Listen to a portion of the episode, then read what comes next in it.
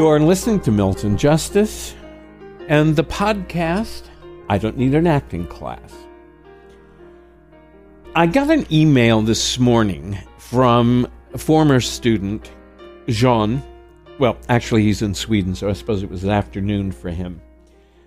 And he asked the question how much should I focus on backstory? Especially when you get sides and when you have auditions the question is how much backstory should I do? And also, you just don't have a lot of time. So it's a logical question. I, just to back up for a second, I think I need to summarize all of acting. With acting, you need the kind of naive belief of a child.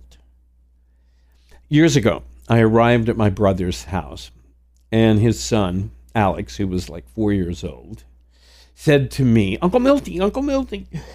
And he said, Did you hear about Humpty Dumpty? And I said, What? And he said, He was an egg. And he fell off the wall. And the king's men couldn't put him back together again. So I, this was amazing. For Alex, this was an absolutely believable story.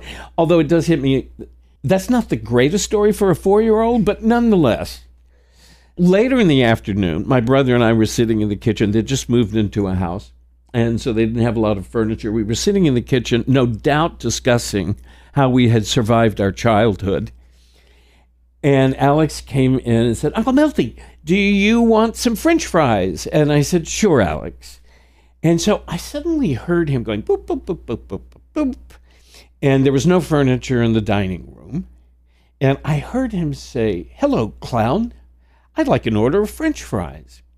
And I realized he had turned the dining room into a McDonald's drive through. That is exactly, exactly what we need as actors. So I found another Russian word. This ridiculous collection of Russian words. It's called perezhivanie. I, and, and I can't possibly pronounce it. And I have Russian friends who are going to just like freak out. So, among the English translations of this, and it's a word that Stanislavski used, are to live through. Uh, another translation is live the part, live being the operative word, I think, or to relive. So, what does that mean? What that means is that there is a world that we're in, which we might call the given circumstances. We need to launch imaginatively into this world and open ourselves to its influence. Uh, I've been reading a, another academic paper, a guy named John Gillett, and he describes the process, which is slightly pretentious, as like breathing air into our lungs. It's when I start to feel I am the character. Or, as Benedetti, whose translation of Stanislavski is the best, says, I am being. The character is in a moment, in this situation, here and now. And it then, if I can get to that, it allows me to live off of the circumstances, live off my partner spontaneously. I mean, it's almost like I surrender to these circumstances. Then what happens, happens. So, again, the way that I do this is by believing each moment uh, which goes back to Jean's question how much focus should I place on the building the backstory? All right, so here was the exercise I gave in class, which is meant to be an instant justification exercise. And I basically said, Why did the woman leave the package in the department store? It wasn't as if I said to everybody, okay, so now go out, prepare, and when you're ready, come back in. I, I just said, now, why did the woman leave the package in the department store? And it was amazing to me. Justine built a woman with three children, one of them in a baby carriage, one of them that was eight years old trying to help. And the moment she was building, or first of all, I saw the department store, I saw the woman, I saw the children, I saw the package that she abandoned as she left the department store. And then the same thing happened with Michelle. Michelle had a woman building the moment. She saw the woman. She saw the Louis Vuitton bag. She saw the impatience on the woman. Patrick did the same thing. All different, all right away. And things that if we don't overthink it, we can actually believe moment by moment. I mean, it's not a lot. A department store? Oh, yes, I can see a department store. Oh, there's a woman there. Yes, I can see the woman. Now, the choices you make as an actor are yours. And that's the reason that I like having class where you talk it out. If you think it out, you're not going to get it. I just, I absolutely believe that. If you think it out, you're not going to get it. But if you talk it out, you begin to see it. Now, the, the issue here is how you build for an audition. Boy, there's no concrete thing with this. This is really you. I was working with Ellen on an audition a couple of days ago, and boy, it was a pain in the ass. it's a defense attorney. I mean, that was it. And I said, Is there something else here? No, that's all it says defense attorney. And the lines were, uh, I mean, are you a drug dealer? No. And then going through a list of things proving that he was a drug dealer. Now, the interesting thing that I asked Ellen, and this is where you have to be really careful. I said to Ellen, how did you discover he was a drug dealer? And she said, Well, I have an assistant who did research. Now, this is where you go, boy, you get on very, very shaky territory. Stella would stop us at a moment like that and say, There is no assistant, and the assistant didn't do research. So, in, in a sense, when you're building a backstory, you have to earn it. Ellen went down a very classic part of building a backstory, which was inventing a bunch of stuff you don't need. And that's the issue. You add characters you don't need. You add a plot you don't need. You don't need a plot about an assistant. I mean, you can, but you have to earn it. In other words, the fact that I say it doesn't make it true. Yes, you can tattoo that on your arm and look at it every day, or at least put it on a stick it note on your mirror in the bathroom. The fact that I say it doesn't make it true. And I think that's that's one of the issues we get into as actors often. We think because we say it, it's true. I, I, I was doing a scene for class, and I the lines were kind of like paraphrased. It's from the third act of Three Sisters. And the line paraphrased was I've just come from town. It's on fire. It's terrible. Stella, darling, there was no town. There was no fire. it wasn't terrible, and you didn't just come from there. And so that was really the issue. And, you know, it's not so difficult to kind of visualize a town, visualize the town on fire, find something that really makes it terrible, even if it's my favorite little store is on fire, and then see myself leaving the town I mean, so all of that is very quick. It's like my class, you know, building the department store. I don't have to overthink it. I don't have to go off and go to the outer office and sit and do it. I don't need overnight. I mean, I can do this all very, very quickly. So I, I would say there are two issues here. One is figuring what I actually need. I think I'm lazy, and so therefore I hardly pick anything I don't need. I, maybe my talent is I figured out exactly what I need, and that's what I do. I make it very talented. Well, presumably. I mean, look, there are actors. We used to say this. I, I, I, I say, God, I could listen to Vanessa Redgrave read the phone book. Well, the reason is because Vanessa Redgrave will make triple A trucking so interesting that I'm going to run right out.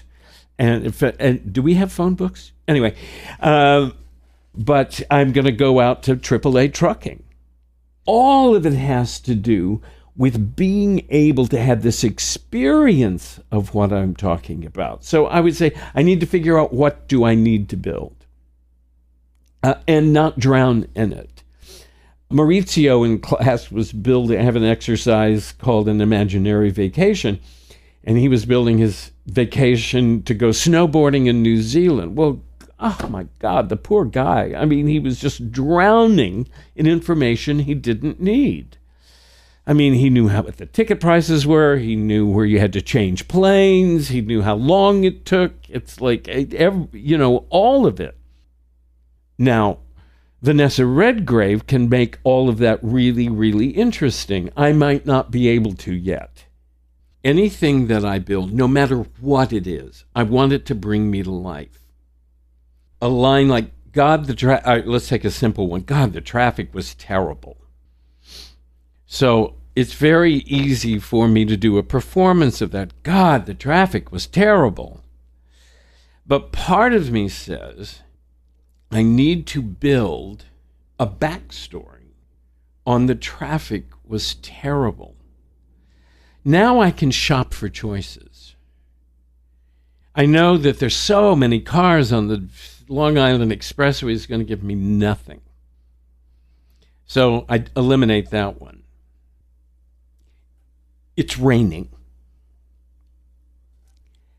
And I, I, I don't know what it is, but it seems to me as if no one in New York has ever driven in the rain before. It's like rain is part of, I, I, I, don't know, a foreign language to us, as if for some reason. And every single time you get on the Long Island Expressway and it's raining, it's like everyone slows down. And I, it's like, what is this? And, and suddenly slowing down is going to make it easier God, the traffic on the long. You see, so in other words, I'm going to shop for something that gives me a backstory. Now I walk in and you look at me and you say, Why were you late? And I look at you and say, Oh my God, the traffic on the Long Island Expressway. I have earned the traffic on the Long Island Expressway. And I built it in a way that brings me to life.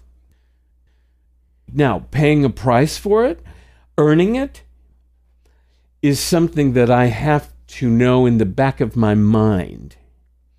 There's a bigger price to pay for I lost all the men in my platoon than there is I saw a woman leave the department store. That's something I know. I just saw um, the movie Just Mercy. And I kept looking at it and kept saying, nobody's earned anything here the murder took place on the day of the fish fry. And I thought, there's no murder, there's no fish fry. Um, the, the, this kid is sitting there and saying it's, he's sitting on the beach and saying it was just 10 miles from here that the slaves came to America. And, but there was no relationship to it at all. It was a line of dialogue. That's where we get in trouble. That's where we get in trouble. That's the question that Jean is asking. I have to know that if I'm a black man in the South and that I know that 10 miles from where I'm sitting is where the slaves from Africa were dropped off, I that's a big price to pay. I have to build my relationship to that. Clifford Odets play, Waiting for Lefty, 1930s. I'm a taxi driver. And he says, I, I, I rode the wheels off the chariot today. Well, that's, you know, I got to be able to look at that and say, okay, that's going to cost me more than the woman in the department store, the traffic on the Long Island Expressway. But that's the reason. Plays, I think, in an odd sense, are easier because you know you have to build that. Now, my monologue, my improvised monologue, where I'm experiencing the past of my day, is very well selected. I, I, I have to really in in the way that my kids could see a department store, I have to know what the 30s in New York looked like. I can't just say, okay, I can build that. I, I got to know in the back of my mind what that is. Then, and so that's when then I say, well, okay, I have to get pictures. I'm, I need to know what the images look like. I need to know what life was like now I start to build the drive to try to find a taxi fare when I see men standing in line for food. And I, I, I see people hauling off furniture that's been repossessed. And then I fight with someone for a fare.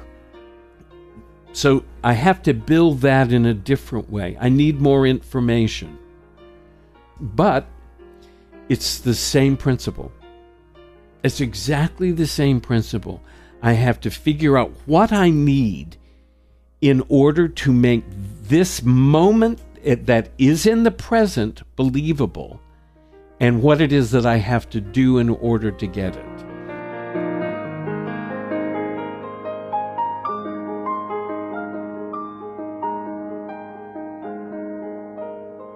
Hi, everybody. It's Walker Vreeland. I'm the producer of I Don't Need an Acting Class with Milton Justice.